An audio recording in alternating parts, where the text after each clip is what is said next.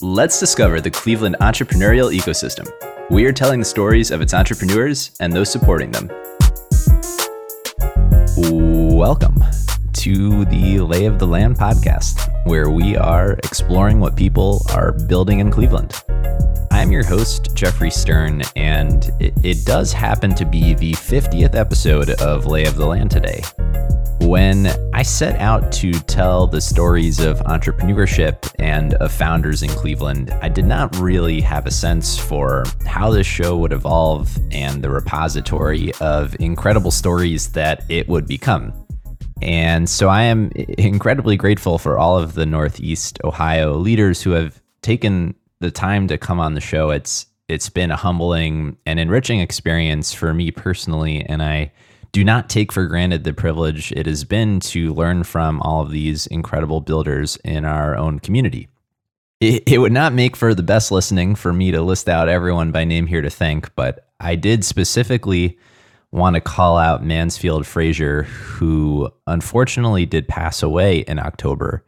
But from Mansfield alone, I've learned an incredible deal. Uh, you know, Mansfield was one of the, the first guests on the show, and his love of Cleveland his passion for Chateau Hough Vineyard, his ambition in creating one of the most successful recidivism programs in the country, his perspective on conscious capitalism, the idea of doing good and doing well at the same time, his strength in, in combating institutionalized racism, his entrepreneurial spirit, and just reaching out to help so many people.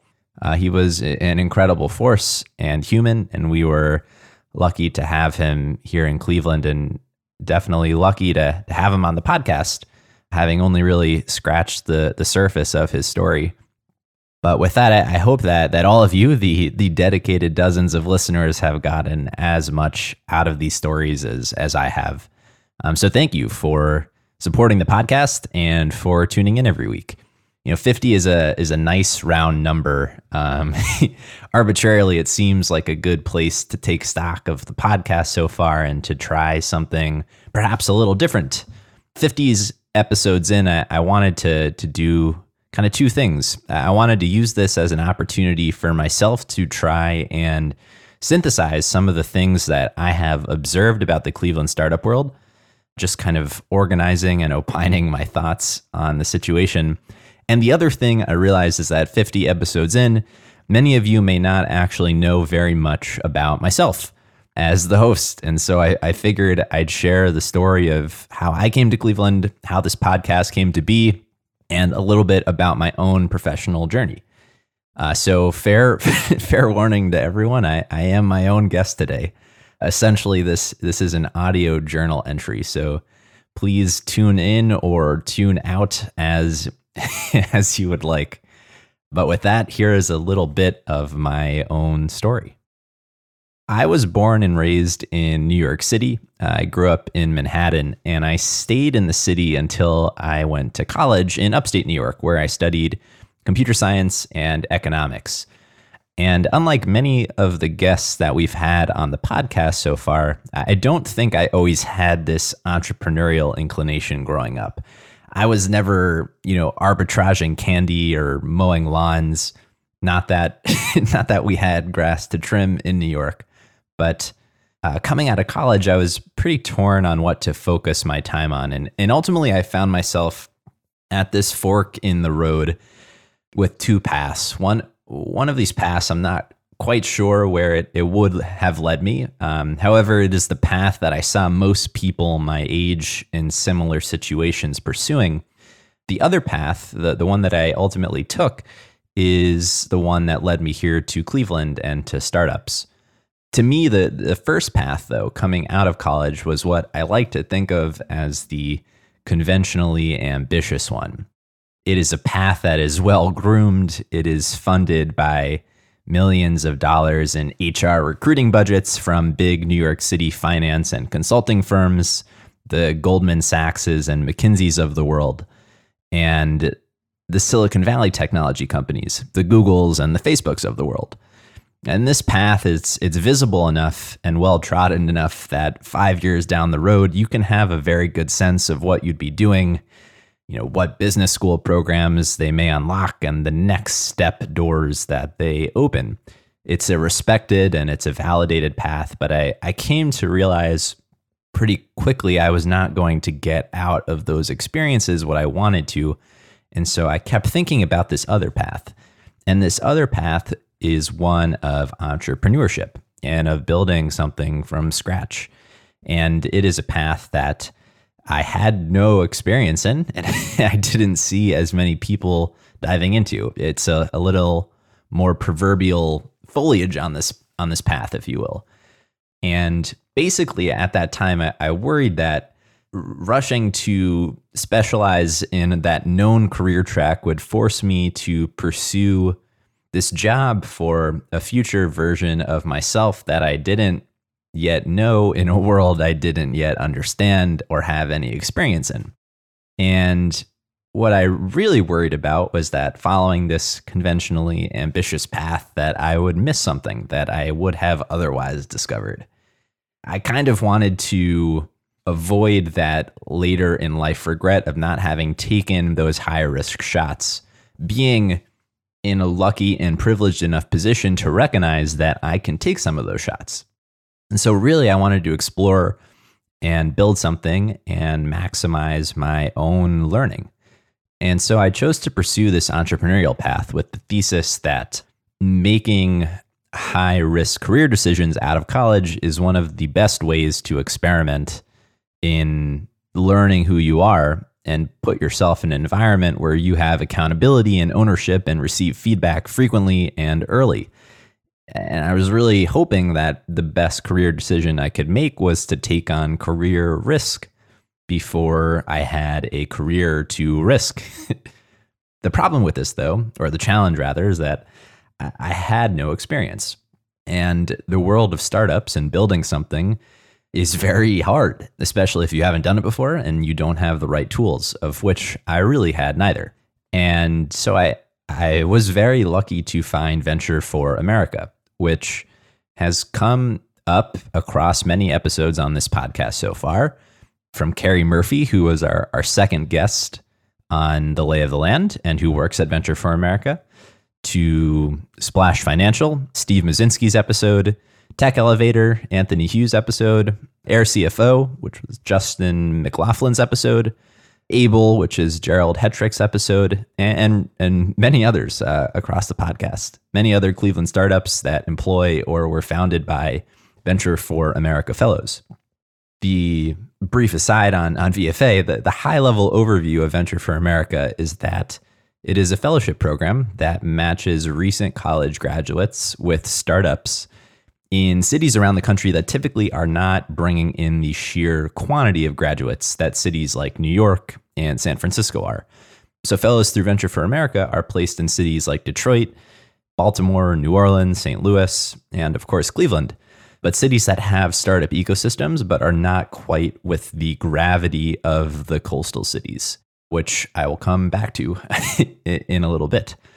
And these fellows, we work at startups in these cities. Here in Cleveland, there are now well over 40 of us working at startups throughout the city. So, tying it back to uh, my own journey, it, w- it was kind of through Venture for America that I moved from New York City to Cleveland and joined a company here called Votem in the summer of 2016 with Leo Pena, who is another founder and fellow here in Cleveland. He's founded his own company here in Cleveland called the Opportunity Exchange, and we'll definitely have him on the podcast soon to share his own story. But anyway, Leo and I had joined Votem as the first two employees. And Votem was in the business of building accessible voting infrastructure. So, over Votem's active life, we supported online voter registration systems and built election software to make it easier for people with accessibility considerations and UOCAVA voters, who are essentially members of the military serving abroad, all people who historically have been disenfranchised from the democratic process, to be able to vote more easily and, and securely. And from a, a learning perspective, it was precisely the experience I was I was hoping to have. Uh, as we grew the company, I got exposure to every part of the business from product management and engineering, sales, sales operations, marketing, fundraising, compliance, corporate development, people operations. But after after 3 years there, Votem did effectively shut down in early 2019 as every employee, close to 70 of us at that point, uh, was laid off. You know, I had read about how the vast majority of startups do not make it, but it is always another thing to experience it for yourself. And as unfortunate as it was that Votem imploded in the way that it did, it did really lay the foundation for this podcast and for my path to Actual, which is the company that I co founded with Lucky Tavag, who is the head of engineering at Votem and formerly at Moat, which was sold to Oracle for close to a billion dollars, and Charlie Lougheed, who was on the podcast, uh, I believe the 42nd episode, and who previously founded Explorys, which sold to IBM to become Watson Health. So after Votem collapsed, I found myself doing a little bit of soul searching, trying to figure out what I wanted to do next. And I, I knew that I still wanted to build something, but I, I did not know what I wanted to build. And with a, a failed startup experience under my belt, I thought about returning to that easier, tried and true career path that I had avoided the first time around. But after checking in with people who I knew in those worlds, I kind of reinforced my belief that far too many people my age push pursuing what they really want to do today to tomorrow without ever being able to realize tomorrow and, and jump off that hedonic treadmill when it comes. I just found it's very hard to introspect premature career optimization. I think we kind of learn best both about ourselves and about other things in practice rather than in theory. And so it's just it's very hard to learn about startups without trying to do a startup yourself. And so what I did is I, I spent that summer talking to over 50 entrepreneurs here in Cleveland, trying to find the right opportunity to take another shot at building a company from scratch. And those conversations I had that summer were the seeds that grew and, and sprouted to become this podcast. Uh, as I had these conversations, people kept asking me about what other people in Cleveland were working on. And I, I realized there was no real repository of all the founders in Cleveland. And that in retrospect, I, I probably should have recorded some of those conversations to make them durable and referable to other people to listen into. And so during the pandemic, when like many of us did, I, I found myself with kind of a, a dearth of social interaction. I thought it would be fun to just talk to people and revisit some of those conversations and have some new conversations. And ultimately, that that is what this podcast uh, has become. At the same time, though, Charlie and Lucky brought me on as a co-founder of Actual, where I have spent most of my time in a product management capacity over the last two and a half years. At Actual, we have we have raised about $14 million since starting the company, as we have kind of validated our assumptions about the implications of automation and clinician onboarding and credentialing and the power of of data and workforce intelligence for these large health systems who face increasing clinician shortages and revenue cycle pressures and all these acute COVID demands and, and really the overnight proliferation of telehealth and in home care as well. And, and for anyone who's interested in, in the deeper dive on actual, I, I definitely recommend tuning in to Charlie's episode. So, you know, with that, 50 lay of the land episodes later, and two and a half years of working on actual trying to grow and build a company here in Cleveland, we'd arrive at now in the present moment.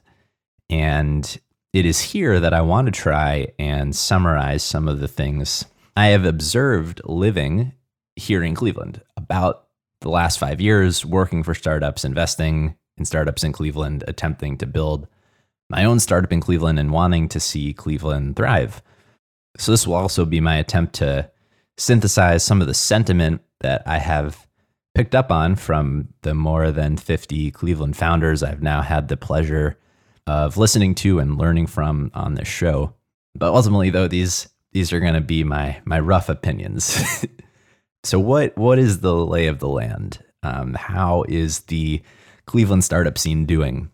And do we we have a good ecosystem here? So, the Cleveland startup scene has clearly had some individual success stories, many of which we've gotten to hear on this show. But from from my perspective, we have not started this proverbial startup flywheel. We, we don't yet have a startup scene that self perpetuates. Not quite yet.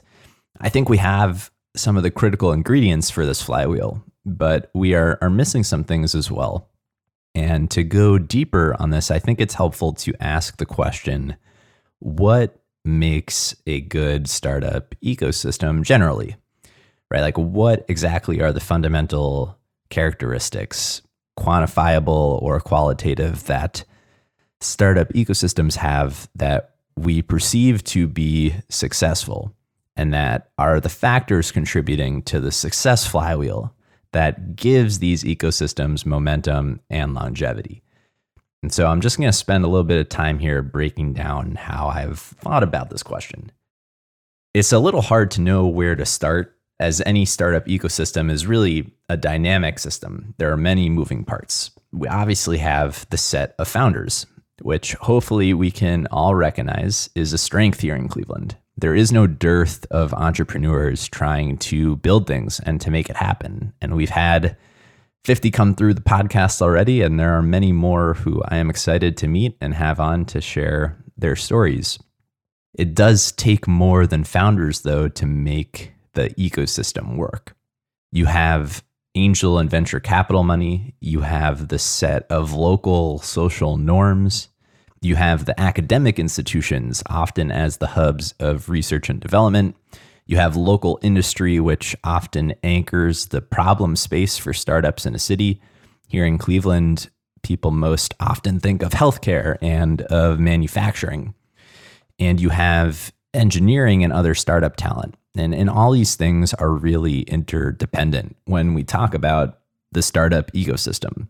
And of all these things, I want to start with early stage capital because without angel investors, that fast moving, pre institutional, risk seeking capital, you really cannot have the startup flywheel.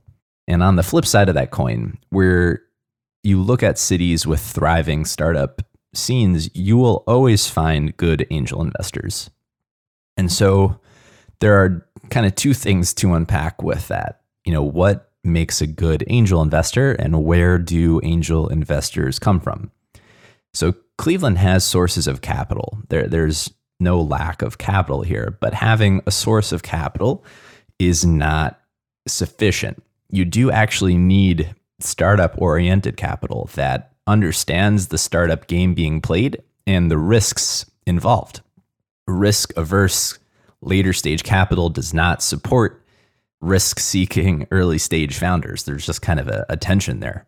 And so, in my anecdotal experience watching startup ecosystems across the country and seeing and comparing it to what's happening here in Cleveland, the reliable source of good angels come from the liquidity events of other startups rather than from institutionalized capital or government money or from private equity the incentives and the risk profile and the time horizons are just less aligned otherwise. So, angel investors who have made their initial wealth from founding or working for a startup of their own, they understand the game that other founders are trying to play because they have played the same game themselves. And they want to keep playing that game because they like it. And investing in other startups is ultimately how you can continue to play that game without the onus of starting another company directly.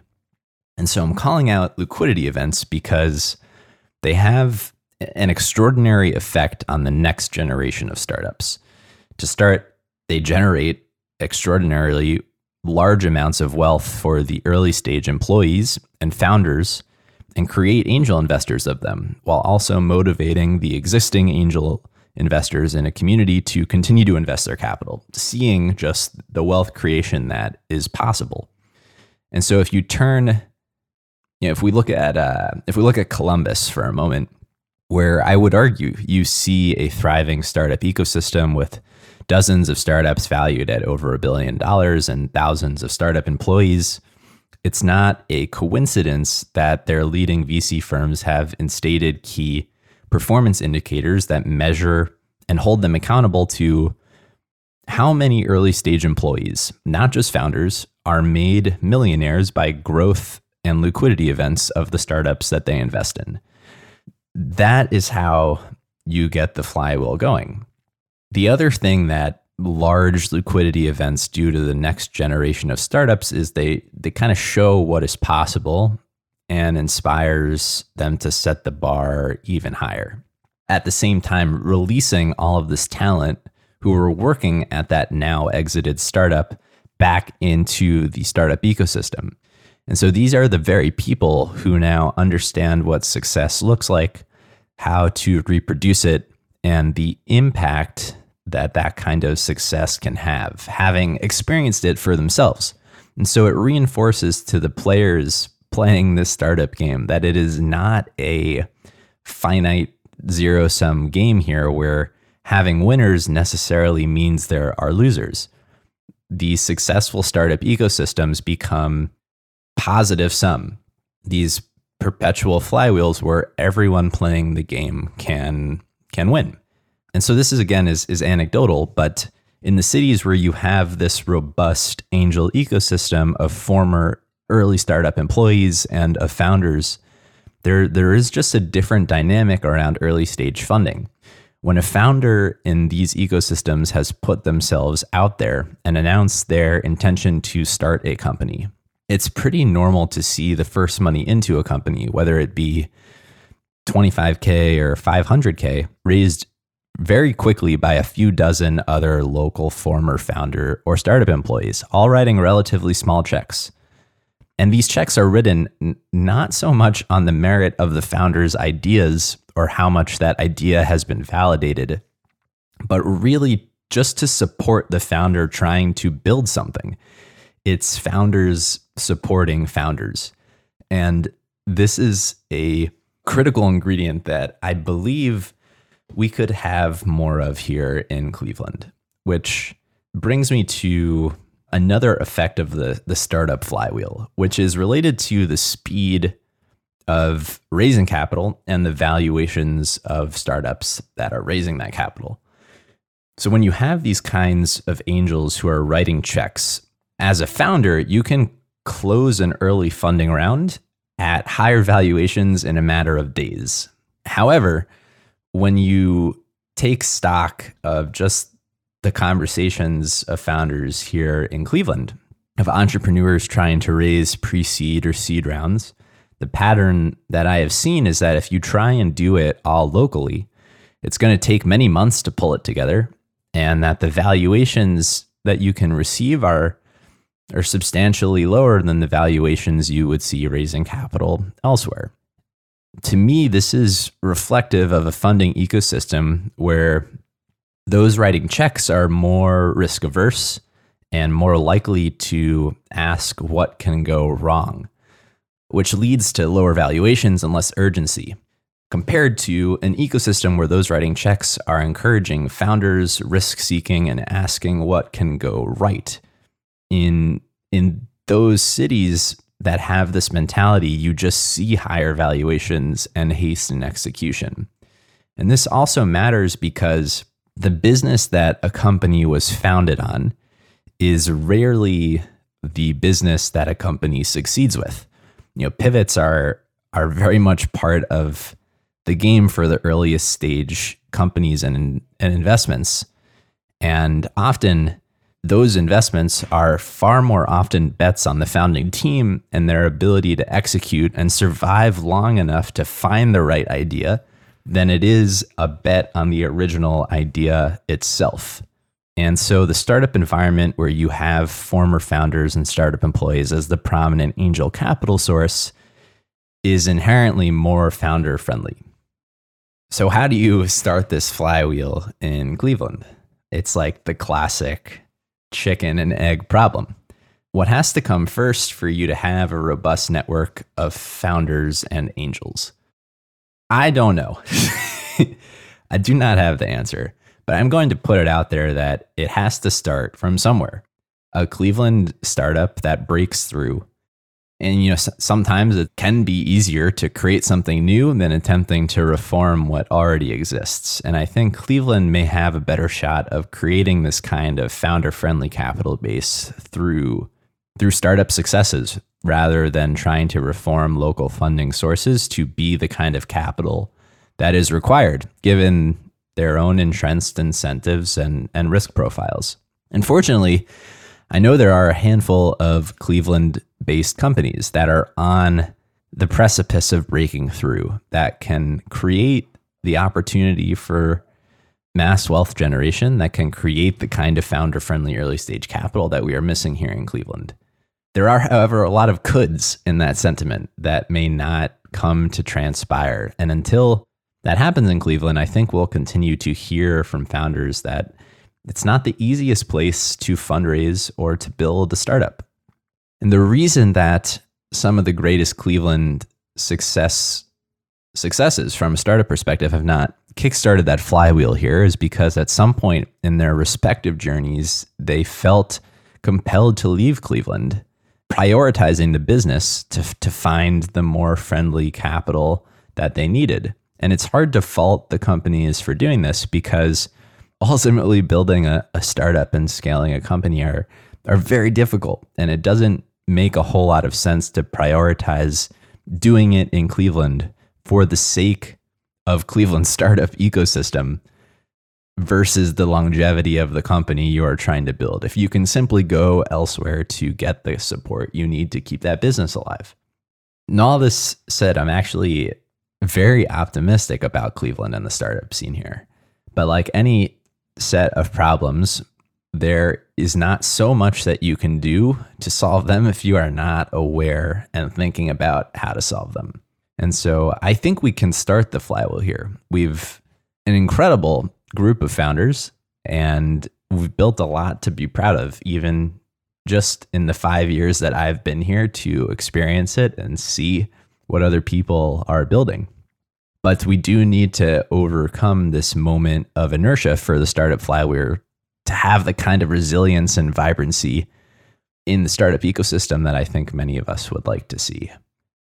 It feels like uh, sufficient rambling for now. So I appreciate anyone who's still with me here.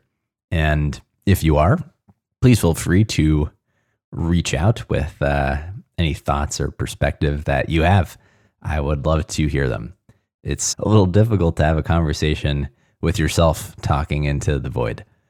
Definitely a fan of, of real conversations.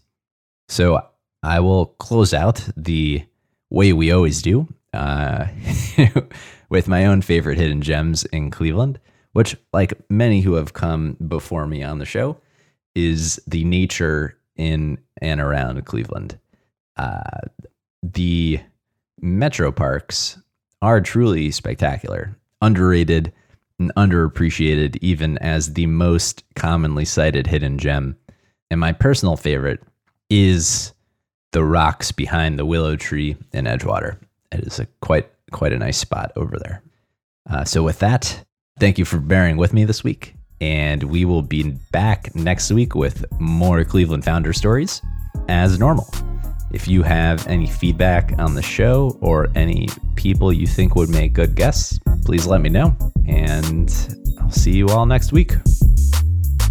That's all for this week. Thank you for listening. We'd love to hear your thoughts on today's show, so if you have any feedback, please send over an email to jeffrey at layoftheland.fm or find us on Twitter at podlayoftheland or at sternjefe, J-E-F-E. If you or someone you know would make a good guest for our show, please reach out as well and let us know.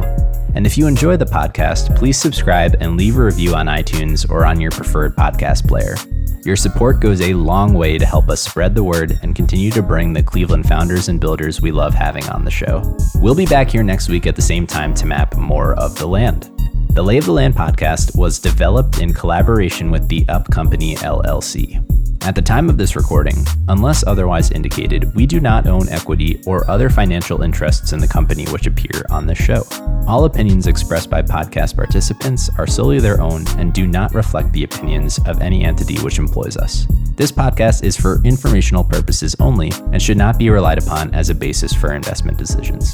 Thank you for listening, and we'll talk to you next week.